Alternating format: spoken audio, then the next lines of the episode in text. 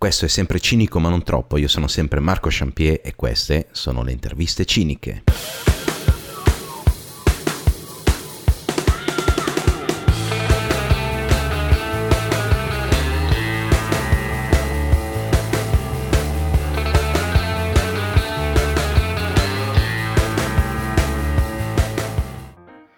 Cari cinici e care ciniche, bentornati a una nuova puntata di interviste ciniche e oggi la chiacchierata è con una vera icona della comicità italiana, è veramente un mito, lo conoscete di sicuro perché l'avete visto in duemila trasmissioni, lui è Daniele Raco. Ciao Daniele, come stai? L'introduzione è sempre straordinaria, sembra che io abbia fatto chissà che, certe anche, io ne ho fatte due di trasmissione. Eh, eh, no, in realtà ne ho fatte tante altre, però quelle so, che si ricordano. Sono... Sì. Tra l'altro io ti ho visto la prima volta a Sesto San Giovanni, in quel locale che si chiamava Rock House. Mamma mia che meraviglia. Eh, quel locale lì era veramente bello, adesso non credo che facciano più, più cose. No, mi pare di no, ma è un bel po' di tempo fa allora, caos. E... Eh sì, infatti io ti seguo dei tempi, da quando avevi ancora i capelli. Da quando avevo da ancora quando... i capelli, quindi, no. I capelli sono scomparsi da poco in realtà, ho, ho, ho eh. tentato di difenderli veramente fino all'ultimo poi. Eh sì sì, anch'io. Eh sì, anch'io ho, ho avuto questa battaglia, poi ho detto vabbè avete vinto voi, raso tutto che, che, che siamo meglio. Sì, ma me la vendo come scelta però. Eh sì sì sì, anch'io, anch'io, perché anch'io ho i capelli, però appunto li raso, perché poi vabbè. Eh, senti, partiamo subito, parto subito con la prima domanda, se, se ti va. Tu allora, fai il comico da trenta anni, almeno. Wow, sì, sì. Sì. Sei mai riuscito a far ridere almeno una persona? Ma direi di sì, insomma, eh, direi anche gruppi di persone. Adesso non so no. più se, se sono più quelli che si incazzano o quelli che ridono, non, non ho mai fatto questo conto, però direi che qualcuno sì. No, vabbè, assicuro io che, che, che fai ridere e anche tanto, anche ho visto il tuo, lo spettacolo, quello che stai portando in giro pre e post, in quel piccolo intervallo anche del, della sì. pandemia, che, del, del, del lockdown che abbiamo avuto, e fa assolutamente ridere. Però appunto tu stavi dicendo, cioè non so, non, non so se sono più quelli che si incazzano o quelli che ridono. È una cosa che mi insegue da, dall'inizio della mia carriera, ma veramente dall'inizio. Sì. Eh, io ho sempre fatto il comico e scritto cose comiche. Ecco, e le cose comiche fanno ridere prima di tutto te, no? E poi sì. spesso succede che facciano ridere solo te, ahimè. Eh, però eh, invece mi è capitato più volte di, di, di scontrarmi poi con persone che si erano offese. La prima volta è successo, ma davvero dopo poco tempo, a Novara ho fatto eh. un pezzo dove parlavo del, eh, del presepe, di queste cose, è scoppiato un bordello, poi ho scoperto che Novara è una delle città più baciapie d'Italia, quindi eh. ti basti pensare che il presidente Scalfaro era di lì e già insomma ah, okay. okay. già dalla dimensione. Eh. Eh, ma infatti, cioè, nel senso, ne, ne ho parlato anche con altri comici con cui ho fatto la chiacchierata, Clara, Nicola Camposto, sì. Clara Campi, la conosci, no? Nicola Campostori, eccetera. Clara credo che abbia battuto il mio record di mh, profili Facebook chiusi, bannati. Sì, sì, sì, lei adesso appena dice una cosa subito la bloccano, la cioè la prima... Se- Sì, sì, la, la bloccano di default, neanche controllano cosa ha scritto, ormai è così... E, E ne, appunto ne parlavo con loro che eh, cioè ormai come ti muovi pesti una merda, sì, cioè, sì. nel senso non puoi più dire niente che qualcuno si offende, fai una battuta. Adesso non so se ti è capitato di seguire eccetera, c'è stato un comico a um, uh, Tu sì que vales che ha fatto una battuta che lui aveva, cioè i suoi amici a scuola avevano i... come si dice, le matite colorate alla Carandash, lui aveva le matite colorate invece dei cinesi ed erano tutte gialle. Cioè, ha detto, vabbè, giallo, giallo oro, giallo paglierino, giallo oro l'ho già detto, cioè putiferio su Twitter di, di questo qua che dovevano cacciarlo dalla trasmissione, vabbè. Eccetera. Sai che cosa? Eh, ho, ho paura che ridevamo molto più prima. in Italia, eh, il posto io lavoro, ridevamo molto più prima, eravamo molto più cinici, no? Però ti basti vedere quello che facevano Viannelli e Tognazzi, le cose che diceva anche Walter Chiari, vado veramente molto indietro, eh, sì, erano sì. più scorretti di noi, eppure c'erano molti più paletti politici, no? Eh, sì, sì. Ecco, il popolo difendeva i comici dai politici, adesso no, è quasi il contrario, adesso io lo trovo assurdo. Sì, ma infatti, ma anche Benigni, cioè non è che mi è stato no, no, particolarmente... Infatti, eh, eppure siamo, stiamo tornando indietro in questo senso. Eh, gruppi, che, gruppi di persone che si organizzano, sì. eh, grazie ai social, perché sennò rimane un deficiente, no? Invece così più deficienti riescono a...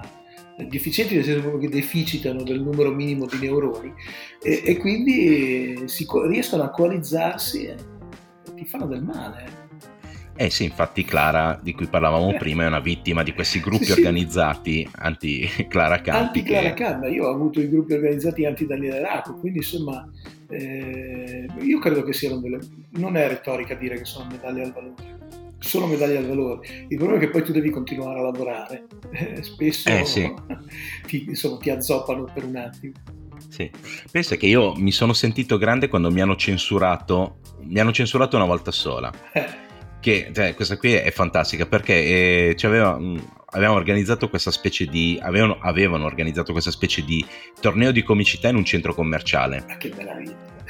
Sì, e quindi eh, fai te in un centro commerciale, in, cioè proprio era tipo il sabato, quindi ho pieno presente, così di gente presente. Eh, che non ti caga. E io ho avuto questa brillante idea di fare il mio pezzo contro i centri commerciali. Beh. Anche tu sei un genio, eh?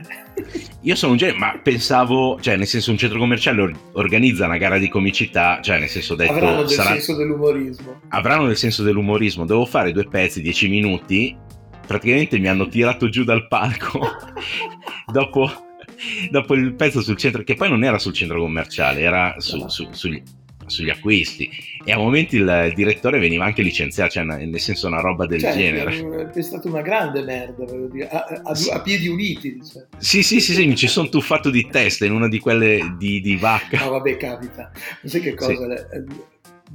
Allora, io una cosa che ho imparato con gli anni, mm-hmm. no? Perché all'inizio tu, quando cominci a fare questo mestiere, soprattutto come lo facciamo noi, quindi da stand-up comedian, no? Quindi senza maschere, senza personaggi, senza protezioni, senza rete poi sostanzialmente, la sì. differenza è quella, no? Eh, ti senti veramente Lenny Bruce, anzi vuoi fare Lenny Bruce, no? E allora, sì. e allora più che far ridere, spesso vuoi impressionare, scandalizzare, dire quello che non si può dire, eh, miri più a quello che ha la risata. E, e quindi spesso è chiaro che senza l'esperienza eh, ti fai tanto male. Eh, poi sì. impari, poi impari che invece le cose bisogna cambiarle veramente da dentro e non da fuori. Eh sì, infatti io eh, a proposito di questo qua, questo qui è un problema più secondo me di quelli che cominciano adesso. Vabbè, cioè, no, ma è il problema di tutti quelli che quando cominciano. Cioè, eh l'ho sì, fatto anch'io, pro... era una cosa normale, mi divertiva molto. Eh sì, però a volte appunto sparavi cose così grosse ma senza contestualizzazione che rimanevano lì. Io facevo, io facevo un pezzo dove dicevo che... classico, dicevo, in macchina mi prende solo Radio Maria e, e simulava un orgasmo, un orgasmo molto insomma coinvolgente, no? No, no, ah, sì. no, che fatto bene. E poi dicevo abbiamo trasmesso la venuta del Messia. Eh, fatto in piazza ti assicuro che era una roba d'estate, di solito anche piazze con la chiesa, era molto sì, divertente. Il risultato eh, era molto divertente. Eh sì, tipo doccia fredda. Per, ovvio per te. Poi sì, per, per loro era doccia fredda. Beh, cioè, per chi senso... organizzava o per chi mi aveva venduto in quell'occasione un po' meno. Mm. Eh, infatti, infatti poi chi ha organizzato non mi ha più chiamato. Eh, e... No, bisogna, bisogna, bisogna capire questa cosa qui, che se vuoi lavorare non è un compromesso, è che c'è luogo e tempo per ogni cosa. Eh... Io lo divido molto così il mio lavoro. Sì. Certe volte lavoro, mi diverto, uh-huh. faccio le cose che mi divertono, e certe volte sono in posti, tipo ad esempio i club, che ce ne sono tanti per Milano, dove mi posso divertire io. Eh sì, infatti, perché penso sia quella la, la vera differenza, che sì. c'è chi ti offre il palco eh, dandoti massima, liber- massima libertà, come appunto succede a Milano. Invece c'è chi ti offre le, il palco, ma è tra virgolette in prestito. Eh beh, ma è lavoro, perché poi eh, ti, ti pagano, alle volte ti pagano anche molto bene, uh-huh. e, e quindi no. Io ad esempio lavoro sulle navi da crociera spesso. Sì.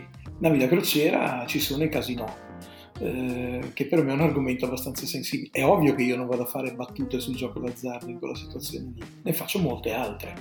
Eh, prendo in giro la gente che va al buffet, ma non prendo in giro chi va a giocare d'azzardo. Eh, sì, forse quello lì è stato il mio errore, cioè veramente sottovalutare la, la, la, la, l'autoironia del, del no, posto. Ma non è, guarda che lo farei tanto volentieri, che c'ho una famiglia da campare, capisci? Eh, sì, sì. Ma ecco, appunto, tu hai detto che lavori su, adesso stai lavorando sì. sulle navi da crociera, eccetera. Eh, parliamo un po' della situazione drammatica di, degli artisti in questo momento qua. In questo momento, allora, chi come me fa questo di lavoro e non ha altra fonte di reddito mm. eh, si deve un po' reinventare, no? Sì. Eh, è un po' un luogo comune. È chiaro che non guadagni come quando riesci a lavorare in presenza. Io ho provato un paio di cose, effettivamente non ha funzionato. Gli spettacoli in remoto, sì. dopo averli collaudati con la gente, eh, che, che si comprava un biglietto per vedermi da casa mia, uh-huh. eh, io ho uno spettacolo che è appunto quello sul gioco d'azzardo, che porto anche nelle scuole. Ho offerto a, alle scuole, alle A S L che vendono lo spettacolo alle scuole, eh, questa opportunità. Ho detto io posso farlo da casa, e ha funzionato, e quindi ah. io questa cosa la sto facendo, e E, e bene, sono riuscito a, a lavorare lo stesso. Eh, qualche altra cosa, ci sono delle aziende che fanno le convention aziendali e ti chiamano in remoto, eh, insomma qual- qualche cosina si riesce a combinare. Eh, okay. C'è stata una televisione qui della Liguria che devo dire che ci ha preso a cuore come categoria, quindi ci ha dato da, da lavorare in qualche modo. Io realizzo dei, dei piccoli filmati, dei piccoli video settimanali. Sì, e, sì, sì, li vedo, tu, li vedo. Tutto questo è lavoro, e, e sono altre forme di lavoro. Mi manca tantissimo il palco, tanto, tanto. Eh, quello lì, quello lì sì, perché anche noi stiamo provando a fare qualcosa online, stiamo cercando la formula, anche perché siamo un, un gruppo, no? I comici sì. in cantina, con certo. John, eh, certo. Clara, Luca Anselmi, eccetera.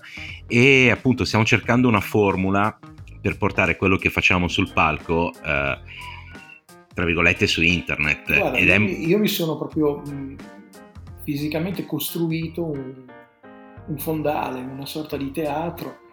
Vengo inquadrato più o meno dal, dalla, dalla bassa vita in su, mm-hmm. eh, uso, uso un'amplificazione, cioè come se fosse dal vivo, e tutto il risultato audio e video lo, lo metto online, quindi sembra che io faccia spettacolo da un teatro invece di uno studio di casa, però va bene. E eh, però ad esempio non... eh, però ad esempio noi il nostro problema è il, l'energia del pubblico, quella lì manca tantissimo.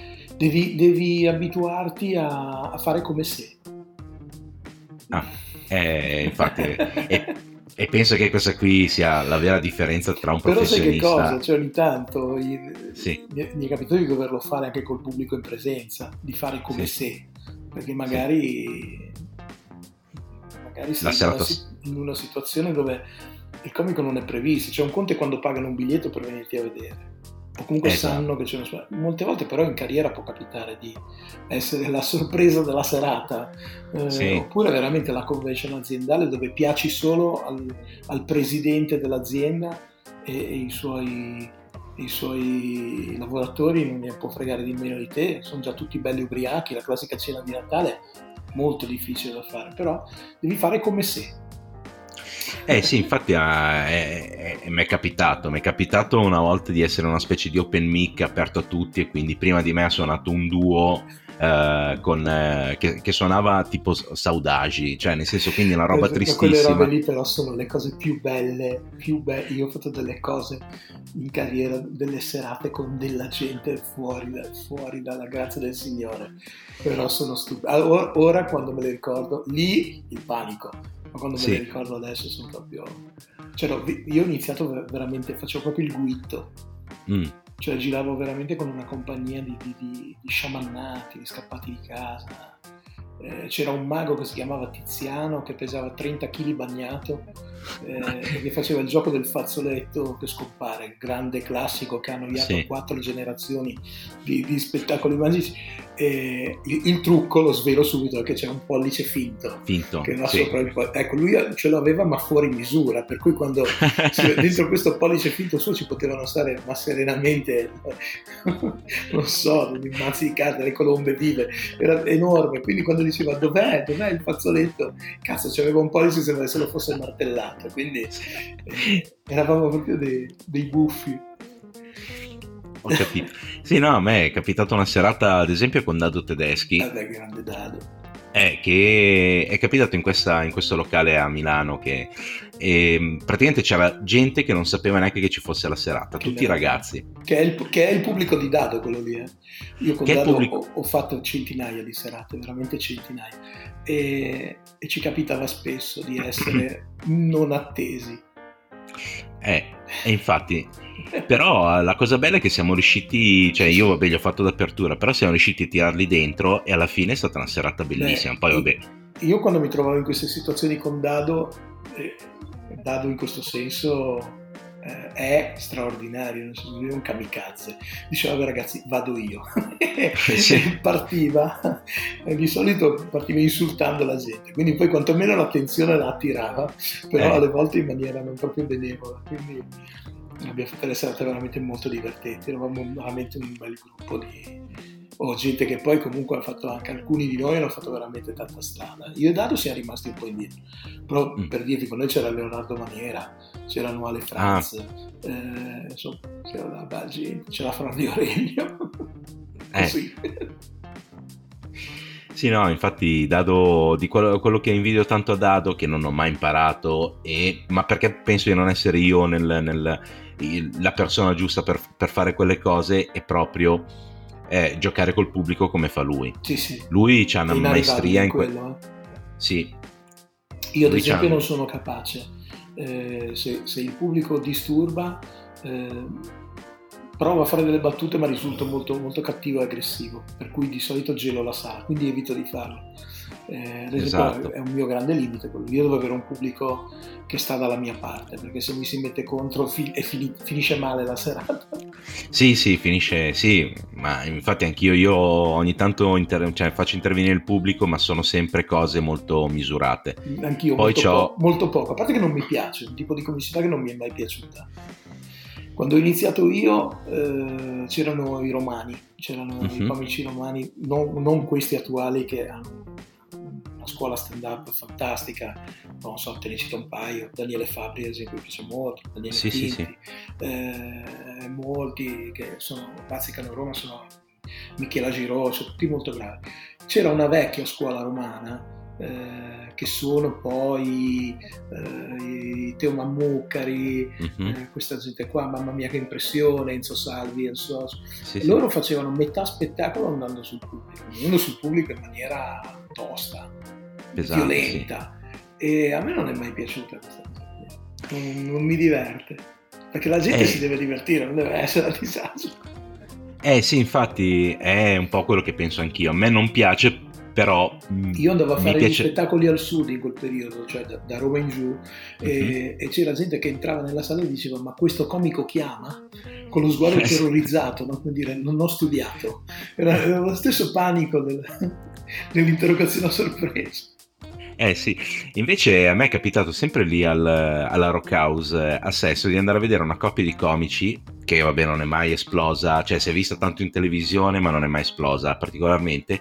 Noi eravamo seduti sempre davanti perché arrivavamo, arrivavamo presto e loro sono venuti proprio a dirci per favore di eh, stare zitti durante lo spettacolo, sì. di non interromperli e di ridere piano. È stato sì, no, sì, sì, di non fare troppo erano casino. Questi due di chi parli? Eh, adesso non mi ricordo come si chiamano, però sono quei due, il duo comico, il duo comico quello che c'era Pizzi Butti. Ah beh, e... certo, Carlo e Simone. Ah, ok, Carlo e Simone, eh, scusa, non mi ricordo. No, due grandi, due grandi amici, sì, una, una coppia veramente molto molto divertente. Uh, un duo molto raffinato anche nei contenuti, eh, andavano abbastanza alti, non erano molto nazionalpopolari. Eh, sì. Poi una comicità comico-spalla, ma in realtà abbastanza atipica, nel senso che anche eh, Simone, che faceva la spalla, in realtà era molto comico anche lui, quindi mi, no, mi piacevano tanto, tanto, tanto Carlo Simone, mi piacevano tanto lì. Poi vabbè, sai, ce l'avevano nel cuore perché loro hanno vinto il primo festival del cabaret a cui io ho partecipato, nel novantadue, quindi ah, okay. Quei ricordi che poi diventano indelebili. E a proposito di cose più, tra virgolette, vecchie, sì. Tu com'è che hai cominciato? Cioè, nel senso, com'è che ti è venuta sta cosa? Faccio il comico e eh, no, non, eh, che ne so, faccio io, l'ingegnere o guarda, faccio... Lo, il... lo racconto sempre, eh, quando, quando faccio la gallina racconto sempre sì. di come è nata la mia cosa del comico. Allora, io sono del settantadue, quarantotto anni, sono della generazione a letto dopo Carosello. Ok. E Carosello era, lo dico perché ci ascolteranno immagino dei giovanissimi, era l'unica fascia di pubblicità della giornata. C'era questa mezz'ora, dico quaranta minuti, sì. dove c'erano gli spot pubblicitari, però attenzione, non erano spot pubblicitari, erano dei mini film, dei corti, dei cartoni animati bellissimi, era una roba sì, gra- sì, grandi registi e grandi attori. Eh, quindi, sì, infatti a volte erano anche eh, tipo delle, delle serie. serie. No, no, sì, cioè, esatto, ogni... bravissimo. Erano delle cose straordinarie. E sì, quindi... sì, lo conosco Carosello, cioè io lo, lo adoro Carosello, mi eh, piaceva beh, da morire. Erano delle, delle perle di, di, insomma, di, di video, delle cose molto belle, molto avveniristi, molto eh, alcune surreali, ma molto belle. Insomma. Comunque sì. C'era a letto dopo Carosello, i bambini andavano a letto dopo Carosello. Allora, mm. quando io avevo quattro cinque anni, dopo Carosello, dopo che io ero andato a letto, c'era un signore che andava in onda che si chiamava Walter Chiari. Sì. Così. Uno, sì, uno a caso uno a caso che è molto elegante, sempre in smoking, no? Con, so, poi, no, un bell'uomo alto, faceva con l'asta e il microfono, perché allora sì. si faceva così, e faceva un monologo di venti minuti, c'erano lunghissimi, dei tempi lunghissimi, comico. E io dalla mia cameretta, se mi sporgevo un pochettino nel letto, riuscivo a beccare il televisore della sala, stavano i miei a vedere Walter Chiari. E quando mi chiedevano, potevo avere veramente tre, quattro, cinque anni, quegli anni lì, e mi chiedevano cosa vuoi fare da grande, io dicevo da grande volevo fare Walter Chiari. Quindi io ho cominciato così, cioè, mm. ho cominciato ma davvero, perché a scuola preferivo fare una battuta piuttosto che dare una risposta giusta. Io ho sempre fatto il comico. Poi a un certo sì. momento ho detto vabbè, però io sta cosa la devo provare a fare, e avevo più o meno diciannove venti anni quando ho cominciato, e ho cominciato a scrivere delle cose e ho cominciato a raccontarle eh, nei locali che frequentavo dove bevevo la birra con gli amici. Eh, ce n'era uno soprattutto vicino a Savona, mia città, Albissola, che si chiamava La Garitta, dove c'erano gli strumenti a disposizione del pubblico. Allora andavamo lì a suonare, a cantare, e io ogni tanto leggevo delle paginette che, che scrivevo, la gente rideva. Ho cominciato così, ho cominciato iscrivendomi ai festival e, ah. e iniziando a far serate, aperture. Non c'erano i lab ancora, li abbiamo inventati un po' più avanti con Dado. Eh. Ah, ecco. Eh beh sì, Dado è stato importantissimo nella comicità italiana. Eh, credo che sia giusto riconoscergli questo merito, è stato uno di quelli che ha davvero portato i laboratori, cioè il fatto di ci troviamo tutti la domenica pomeriggio, lavoriamo e poi la domenica sera andiamo in scena. Facevamo un laboratorio bellissimo al Caffè Teatro. mm. E... sì, credo che ce li siamo inventati lì, se li ha inventati lì, io ho partecipato. ah. Eh sì, infatti io Dado l'ho conosciuto proprio quando ho cominciato al Caffè Teatro. Eh sì. Cioè, nel senso, quando io ho cominciato, io ho cominciato con Zelig on the Road, sì. quelle, quelle cose lì, in laboratorio di Zelig, eccetera. E poi avevo appunto sentito in questo Caffè Teatro, avevo fatto di tutto per, per riuscire a entrare. Mi mettevano in scaletta all'inizio, quattro minuti, o dopo tre minuti. Eh? o, o in fondo, perché poi le due posizioni, quando ho cominciato io, erano o all'inizio sì. eh, o, o in fondo. E questo nei laboratori in fondo non era male, ma invece quando non c'erano i laboratori e facevi l'apertura chiamandolo, sì. Tu andavi a rompere il cazzo al comico in cartello, sostanzialmente gli dicevi: senti, posso fare dieci minuti prima di te? E se ti prendeva in simpatia magari ti diceva di sì, ma sì. se lo dovevi andare a cercare. Eh, mm-hmm. E a Roma mi ricordo che invece avevo scoperto che c'era anche la chiusura, però la chiusura avveniva dopo che il comico di cartello, eh, cioè quello che aveva portato la gente, sostanzialmente sì, sì, aveva sì. finito, saliva sul presentatore, il proprietario del locale, e diceva: mo c'è uno, un ragazzetto, quando cazzo arrivi Savona, quando cazzo sta Savona, boh, boh, boh, vai, vede un po'. E quindi mentre la gente sostanzialmente stava andando via, sì, o, sì, con già stava, si stava complimentando, hai capito, con il Max Giusti di turno, tu salivi, dicevi buonanotte, perché era già l'una, tipo, sì, sì. farai un pezzo. eh. Quella è palestra hard, quella lì. Eh sì, quella lì, che adesso tra l'altro non, non, non si riesce più a fare, perché ormai no, ma guarda, tutto... ma va bene, eh. non è necessario, ti assicuro che quella pal- quel tipo di, di palestra lì non è necessario. No, però, cioè, secondo me eh, sì, magari quella palestra lì no, però le serate che vanno male secondo me invece no, sono le ser- necessarie. Le, le serate che vanno male credo che siano fondamentali, cioè ci devono, ci devono essere le serate dove va tutto male. Quelle eh. dove mentre torni a casa in macchina dici: beh, torno a fare l'odonto tecnico. Eh, sì, esatto, bene, o pianto. Devono sì, esserci. Sì. No, no, infatti, sono che, che sono poi quelle che, se hai un minimo di spirito critico, sono quelle che ti insegnano di più di tutte. Vabbè, certo, sì. Eh. Tu prima hai accennato al tuo spettacolo che propone alle scuole, eccetera, La Gallina. Sì, eh. Beh, no, non solo nelle scuole, eh. anche nei no. circuiti teatrali, fortunatamente. Eh, è uno spettacolo mh, dove in maniera comica io parlo della mia, del mio fidanzamento col gioco d'azzardo. Tutto questo fidanzamento col gioco d'azzardo, siamo usciti insieme per sette anni, eh, poi è finita, eh, e, e racconto questa storia, ma non prettamente quella di giocatore, ma quella del ritorno Da, da questi sette anni, eh, che è poi la parte che mi dà più spunti comici, no? eh, sì. Quella di trovare questo mondo completamente cambiato, che mi è cambiato intorno mentre io non, non me ne accorgevo, e quindi offro tanti spunti comici. E poi in mezzo però racconto anche quello che è stato per me l'azzardopatia, quello che è stato per me questa, questa, la scoperta di, di avere una malattia. All'inizio non era chiaramente così, all'inizio era una cosa divertente che facevo, classica ah, sì, cosa che... di uno con una dipendenza: smetto quando voglio. E esatto. Quando mi sono reso conto che invece era ingovernabile, cercavo di smettere e non ci riuscivo, quindi questo mo... racconto anche tutta, tutta questa storia qua. E...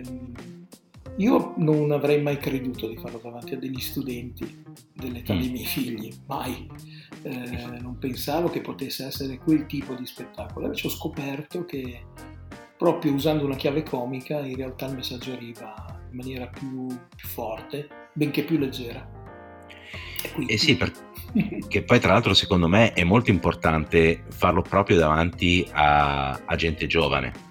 Ma guarda, in realtà è il gioco d'azzardo patologico è talmente trasversale che eh, può colpire una persona di settanta anni che fino al giorno prima non ha fatto manco la schedina, mm-hmm. e invece magari si trova poi a comprare cinquanta grattemici in un giorno o a mettere mezza pensione in una slot machine in una giornata. Eh, non è detto, non c'è età. I giovani sono una delle fasce più colpite, questo sì. Eh sì, no, io intendevo proprio... C'è tutto, c'è tutto un progetto eh, nel, nel coinvolgere i ragazzi in questo, che sono i giocatori del futuro, no? È chiaro, è come investire sì, certo. su un vivaio di giovani calciatori, no? Eh, non sì, tutti sì. faranno il calciatore, ma qualcuno arriverà in Serie A. Per loro la Serie A è quando ti rendono dipendente da, da quello che tu vendi. Sì, com- come era successo per le sigarette, come è successo Uguale, certo. per tante cose. Sì, mh, ma infatti a me quello che sconvolge è che ogni tanto, uh, vabbè, io fumo, sono un tabagista e sono dipendente dalle sigarette, e quando vado a comprare magari il, il pacco di tabacco, eh, eccetera, ci sono, cioè vedo le persone che vanno lì con i pacchi di schedine per, per sì, il lotto, sì. per il superenalotto, cioè spendono delle fortune allucinanti. Io credo di essere fortunato perché non ci sono portato proprio per il gioco. Vabbè, ma cioè, tu hai, senso... già la tua, hai già la tua dipendenza. Se... eh, eh, infatti. No, scherzi a parte. Eh, ma non è una questione di essere portati, sai? Cioè, io, per esempio, mh, sono eh, ad esempio molti giocatori di poker o scommettitori, mm-hmm. così, eh, magari avevano un po' il pallino dei numeri, della matematica. Io no, ad esempio, cioè mm. la matematica è la cosa più lontana da me eh, in assoluto in tutta la mia carriera scolastica, ma a me non so perché ha preso quella cosa lì, poi forse proprio perché mi appariva un gioco, una cosa innocua, sì. E okay. quindi sono finito dentro, ma in maniera del tutto, come posso dire, incosciente, ma davvero, perché non, non credevo che potesse arrivare a creare un danno così grande, ma non monetario, no no no, certo, quello è un macro effetto, ma eh, io dico sempre che i soldi nella, nella vita di un uomo vanno e vengono a ondate, mm-hmm. sì. E poi invece però c'è il tempo che, che, che spendi questa cosa qui, che perdi, quindi non troverà mai nessuno quel tempo lì indietro, no? E quindi, sì, poi immagino gli affetti, la famiglia, vabbè, cioè gli amici, te, che, tendi ad, ad allontanare tutti. È il tempo tutti. Che, che ho investito in, in altre cose e non in tutto quello in cui avrei dovuto investire, ma compreso il mio lavoro, ne ha risentito anche quello, indubbiamente. Sì, io faccio molta fatica eh, perché vedi oggi eh, io ormai non gioco da, da quasi cinque anni e, mm-hmm. anche il mio rapporto col palco è nuovo, eh, infatti io mi trovo molto bene a fare gli open mic con i ragazzi, ma veramente che alcuni potrebbero essere miei figli, eh, con i ragazzi più giovani, proprio perché mi sento eh, loro pari, no? Mm-hmm. Mi sento che anch'io sto cominciando, io ho cinque anni e quindi sto cominciando, ed è una, una cosa che mi, mi piace molto, è un po' difficile da spiegare, anche perché dovrei spiegarla tutte le volte, non è che ce l'ho sempre voglia. Però no, no, no, beh, mi trovo molto bene in, in quel, nell'ambiente stand-up, anche se mi tiene un po' ai margini, mi accorgo alle volte, proprio perché io sono un vecchio per loro, ma soprattutto sono uno che ha fatto dell'altro, ha fatto Zelig, ha fatto Colorado, quindi tutte cose che loro, mio Dio, è un tipo di comicità che non vogliono neanche più vedere, no? Quindi spesso mi mettono un marchio addosso che in realtà non mi è mai appartenuto. Mm-hmm. Eh, sai che c'è questa cosa del tempo fa, c'era, mi faceva ridere, ho portato la stand-up a... Sì, sì, sì. Io ho portato la stand-up a Zelig, non la faceva nessuno prima di me. Eh, nessuno è mai uscito con, con l'asta, col microfono e solo con le parole, aveva sempre qualcosina in più. Ci sono arrivati alcuni, ad esempio mm-hmm. Giacobazzi è partito dal personaggio e poi è arrivato a essere se stesso, sì, sì.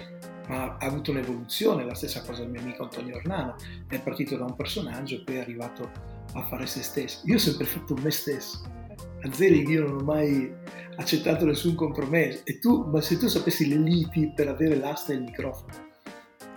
Ma eh, guarda, lo so perché ci sono passato anch'io, perché io eh, ma no, ma è una, io dicevo, ma è una scelta estetica, dicevo la mia cifra, voglio questo, eh, e Bisio mi ha dato una delle più grandi soddisfazioni della mia vita, perché mi ha presentato come uno stand-up comedian.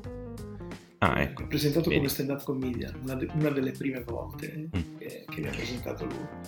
Eh. Eh. Sì, ma perché la mentalità di, di Zelig e Colorado così è proprio quella televisiva. Io ma mi rendo. Ma è, è un modo. È, allora, è inutile che adesso facciamo quelli che, mio Dio, questi sono il diavolo. Eh. Era la comicità in Italia. Anzi, Zelig era molto all'avanguardia, perché prima di Zelig, cioè, c'era Drive-In, ragazzi. Sì, sì, sì. Prima sì, di ma... Zelig c'erano delle robe che se le guardi adesso dici, ma davvero ridevamo queste cose qua. Sì, ridevamo con queste cose ridevamo qua. Ridevamo con quelle cose lì, noi ridevamo col paninaro, ridevamo con uh, il testimone di Bagnacavallo, ridevamo con il camionista di, di Salvi, di Francesco Salvi. Con Teo Mondo Scrofalo. Facevano tanto ridere quella roba lì, a noi, alle... adesso io la guardo e dico, mio Dio, perché eh. non è rimasta. Mm-hmm. Mentre invece, ad esempio, che, che ti posso dire, a me Walter Chiari fa ancora ridere, a me Totò... in alcuni film, non in tutti ovviamente, quelli un po' più belli, non quelli che sono, mi fa ancora ridere. Eh, ci sono delle cose che fanno ridere fuori dal tempo, ci sono delle sì. cose che invece hanno il loro tempo. Eh sì, Totò ha inventato tante cose, eh. cioè nel senso, giusto per citare l'ultimo... eh, non però mi... vedi, molte volte in maniera secondo me molto, molto ignorante, mm-hmm. eh, io vedo, vedo e sento tanti giovani stand-up che invece... non gliene frega neanche niente di andare a vedere per cinque secondi chi era e cosa faceva. Mm-hmm. Trovo sia sbagliato, ma, cioè poi ognuno giustamente ma, è una cosa generazionale, sì, sì. ma quello lì lo trovo sbagliato anch'io, cioè nel senso, per quanto non mi piace fare cabaret, per quanto appunto ti stavo dicendo che cominciando con Zelig anch'io ho avuto questi problemi, perché mi dicevano no, tu scrivi cose eh, troppo alte, tu devi parlare di rutti e scoregge. No, rutti e scoregge non l'ha mai detto nessuno, però il senso è quello. Sì, il senso era quello. Eh, una volta addirittura mi hanno detto no, tu dovresti vestirti tipo con la cravatta corta, non so, tipo Diego Parasole. Però cioè, la, mia, la mia risposta era che Diego Parasole è Diego Parasole, io no, sono però, io. Ad esempio, Diego Parasole è un signor, una volta si chiamava Monologhisti, è un signor stand-up Diego Parasole. Ma eh, infatti... Gli ultimi spettacoli di Diego, mm. che sono tra l'altro molto molto belli, e lui fa tutto un lavoro sull'ambiente, sulla, eh, sull'inquinamento, su, fa delle cose molto, veramente molto interessanti e molto divertenti. Eh, però quello è il grande pubblico, loro si ricordano sempre del tizio eh, di Pistolazzi, del tizio con la, con la maglietta gialla. È un peccato. Sì, sì. Io credo che sia un no, peccato. No, lo so, è un peccato, ma è un peccato anche che ti indirizzino a, a tutti i costi in quella strada lì. Ma la televisione vuole ancora quello, vuole quello, vuole ancora quello.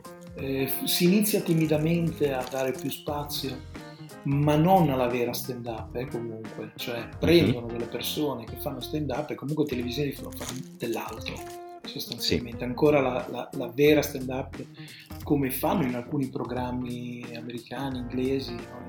Tedeschi, noi sì. Siamo molto lontani, non, ancora non l'ha fatto nessuno, l'ha fatto Comedy Central, ma io parlo della, della televisione nazionale, sì, eh, sì, quella, quella poi è quella che dà la grande. Comedy Central ha questo grande merito di averci creduto e di perseguire ancora questa cosa. Sì, però Comedy Central è comunque di nicchia, nel senso che lo, sì, vedono, sì. Lo vede chi c'ha Sky, e non eh, è certo. Che tutti gli italiani hanno Sky per ora, adesso poi magari... No, ma infatti ci sono un sacco di... gli stand-up che in questo momento sono più famosi nel circuito, che comunque riempiono i locali dove vanno, i teatri dove vanno. Sì. Il pubblico se lo sono creati in rete, se lo sono creati in, in altri modi. In tv ci sono andati pochissimi. Eh... Sì, sì. So. Ne devo citare un paio, ma Luca Ravenna eh, sì. ad esempio è uno che ha un seguito pazzesco, è bravissimo, a me piace da morire, lui il suo pubblico se l'è creato in rete. mm. Eh, stessa cosa ha fatto Daniele Fabri, stessa cosa tanti altri, forse anche il primo gruppo Satiriasi ha usato un po' la tivù, però era una tivù di nicchia. Sì. Forse il loro grande merito è stato quello di, di avere l'occhio lungo su, sulla rete, cosa che noi invece non abbiamo visto, perché facevamo la televisione, che se ne fregava eh. di YouTube, eh, e no, abbiamo infatti. sbagliato. Sì, anche perché per far successo su YouTube dovevi cominciare dieci anni fa. Tu pensa che il mio canale YouTube è aperto da, da dieci anni e io lo sto iniziando a usare adesso. Eh sì, che poi tra l'altro noi ci abbiamo questo trecentosessanta iscritti, che non so niente, dovrei averne migliaia. Se l'avessi curato, se ci avessi messo ogni settimana un video di, un, di una serata, io ne avrebbe sicuramente di più. Lo sto iniziando a fare ora, ma ora è tardi. E ora per fare certi numeri sì, ma anche perché noi abbiamo questo piccolo handicap dell'età, nel senso, perché eh, tu cioè. pensi che io sia giovane, in realtà non sono così giovane come, come si può pensare. Allora, noi siamo giovani perché frequentiamo i giovani. Sì, siamo io, giovani io per osmosi. Curioso, io sarei tanto curioso, mi piacerebbe che una volta mi dicessero veramente cosa dicono di me quando non ci sono in quell'ambiente, sarebbe fantastico. È una grande curiosità che ho. No, beh, tranquillo. So che ne parlano non... tutti bene, però è, è questa sorta di rispetto, no? Eh, che mm-hmm. si ha per cui, infatti quando vado a fare le serate che mi, immediatamente mi presento come maestro, io mm. dico sempre cazzo, mi avete presentato come uno che sta per morire. Eh sì. Uno, sì, uno a fine carriera, uno in fin di vita. È come, è come l'ultimo applauso, cioè quella roba lì. Io invece attenzione, penso che io ancora mi sento. No, vabbè, ma c'è adesso, sinceramente, c'è questo, eh, questa leggera reverenza nei confronti di. Eh, di chi lo fa da tanti anni, eh, come te, come giusto, Dado, eh. eccetera. Cioè, nel senso, io quando eh, ti vedo, nel senso, eh, sto molto più attento a. Eh, come fai le cose piuttosto che a quello che dici, cioè nel senso, piuttosto che alla battuta in sé sto, sto attento a come la costruisci, a come ti muovi, a come tieni il microfono, a tutte quelle cose lì, perché che non sono, eh, ti giuro che non sono minimamente studiate, quella è proprio una roba che è maturata con le ore di volo, proprio con, con, con il palco. No, ma cioè, posso benissimo immaginare, però la costruzione della battuta, sì, eh, sì, come, come porti, come cambi, il tono di voce, quelle cose lì, cioè io, per cui magari non rido, ma infatti io non rido mai quando vedo gli altri comici, ma non perché so stronzo o, o altro. Sai che ma più che altro è il mio grande per... difetto per, mm. per la categoria, io rido tantissimo, io ridevo anche quando andavamo a fare i provini, che c'è mm. il silenzio più totale e i colleghi piuttosto che ridere al tuo pezzo e quindi darti un vantaggio per essere scelto dal regista. Una volta mm. si faceva, adesso non si fa più. E... Sì, io noto, noto che molti colleghi, tra virgolette, ridono invece, molto di più quando sbagli la battuta. Cosa mi fa ridere, rido, ma rido, rido anche forte, che, che alle volte proprio disturbo anche no? lo spettacolo, perché rid- magari mi viene fuori proprio la risata forte, eh, però ragazzi, io mi diverto ancora fare sto mestiere e mi diverte ancora vedere gente che lo fa bene. Poi quando è un, quando è un ragazzo magari giovane che riesce a beccarmi la risata, a farmi fare la risata, è una, una bella emozione, una cosa che mi piace, chissà, perché veramente sto invecchiando e sto invecchiando male, però è una cosa che mi piace, è, è una roba che cerco di fare il più possibile, andare a fare gli open mic, perché eh, non lo so spiegare, però è una cosa che mi mi fa stare bene, ecco, e quindi la faccio quando posso. Mm. Ho capito. Va bene, io ti ringrazio no, per, grazie a te. Per questa chiacchierata. Hai, hai, vuoi dire dove, dove ti possono trovare il canale YouTube? Vabbè, il canale YouTube è Daniele Raco, le, Daniele Raco Official. Mm-hmm. Abbiamo aggiunto un official come se ci fosse un altro cretino che sì. fa un canale Daniele Raco, però mio figlio mi ha detto che bisogna fare così e io mi fido dei giovani. Eh. E poi c'è una pagina Facebook Daniele Raco, quella non è official, però è, e sono io perché c'è anche la cosa blu. Sì. Eh, mio figlio mi ha detto bisogna che chiediamo la cosa blu perché vedrai che ce la danno, fai tu. E, e poi c'è anche un profilo Instagram che esiste da poco, mm. eh, che è quello sostanzialmente. C'è questo scambio tra me e Riccardo che ha dodici anni, lui torna da scuola e io gli dico com'è andata e lui mi dice hai fatto una stories eh, e quindi eh, c'è questo scambio e, io faccio il papà e lui mi fa da, da tutorial su queste cose, mi insegna, dice che devo fare tu... le storie, che devo mettere le foto, ma non solo le foto degli spettacoli, papà devi mettere le foto di tutto quello che fai. Io dico ma io non faccio un cazzo, sto sul divano a guardare Law in Order e mi fai una story su Law in Order. Eh, non riesco a stargli dietro, dovrei farne molto di più, ne faccio sì e no una settimana. Eh sì, perché noi abbiamo questo, come dicevo sarò prima bocciato, questo... sarò bocciato in Instagram. Eh sì, ti, ti manderà a letto senza cena. Eh, ma come si chiama il tuo account Instagram? Daniele Raco. Daniele Raco, ok. E poi c'è il sito internet anche danieleraco punto com. Quello invece ci tengo perché noi vecchi ancora lavoriamo col sito internet, quello lo faccio io, è mio, eh, mm. me lo curo da solo, c'è un sito, c'è un blog, e lì trovate video, trovate un po' di tutto. Sì, e per i biglietti ai tuoi spettacoli online quando li farai? Anche lì si comprano dal sito. sito. Non so se farò qualcosa prima della fine dell'anno, ci sto pensando. In realtà mm. sai che cosa mi piacerebbe? Fare una bella serata, veramente un open mic, cioè invitare mm. un po' di comici che conosco, eh, fare una sorta di cappello virtuale, mm-hmm. quindi non con un biglietto, ma la gente dona quello che, che vuole. Mettiamo questo, questo link eh, Zoom, vediamo quanta gente riusciamo a portare dentro. Io ho un limite di cinquecento persone, quindi è uno Zoom enorme, eh, e, sì. e vediamo cosa succede. Mi piacerebbe invitare veramente tanti comici, non tutti perché non ci stiamo, però un po' sparsi per l'Italia, fare un, un buon, non lo so, un happening, una cosa strana. Magari mi gira alle balle e la faccio, la metto su. Ah, eh, allora, sei ufficialmente sei... invitato. Eh, va bene, ti, ti, ti ringrazio. Eh, io ti ringrazio per, per questa chiacchierata che per me è stata interessantissima. A me piaci, piaci molto, così, cioè non fisicamente, nel senso non sei il mio tipo, oh, però no, va bene anche fisicamente.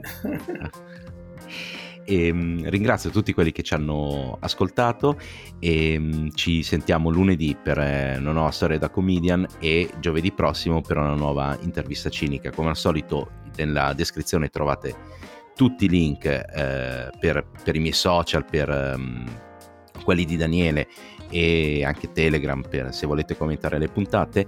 Io per il momento vi ringrazio, ci sentiamo settimana prossima e sigla.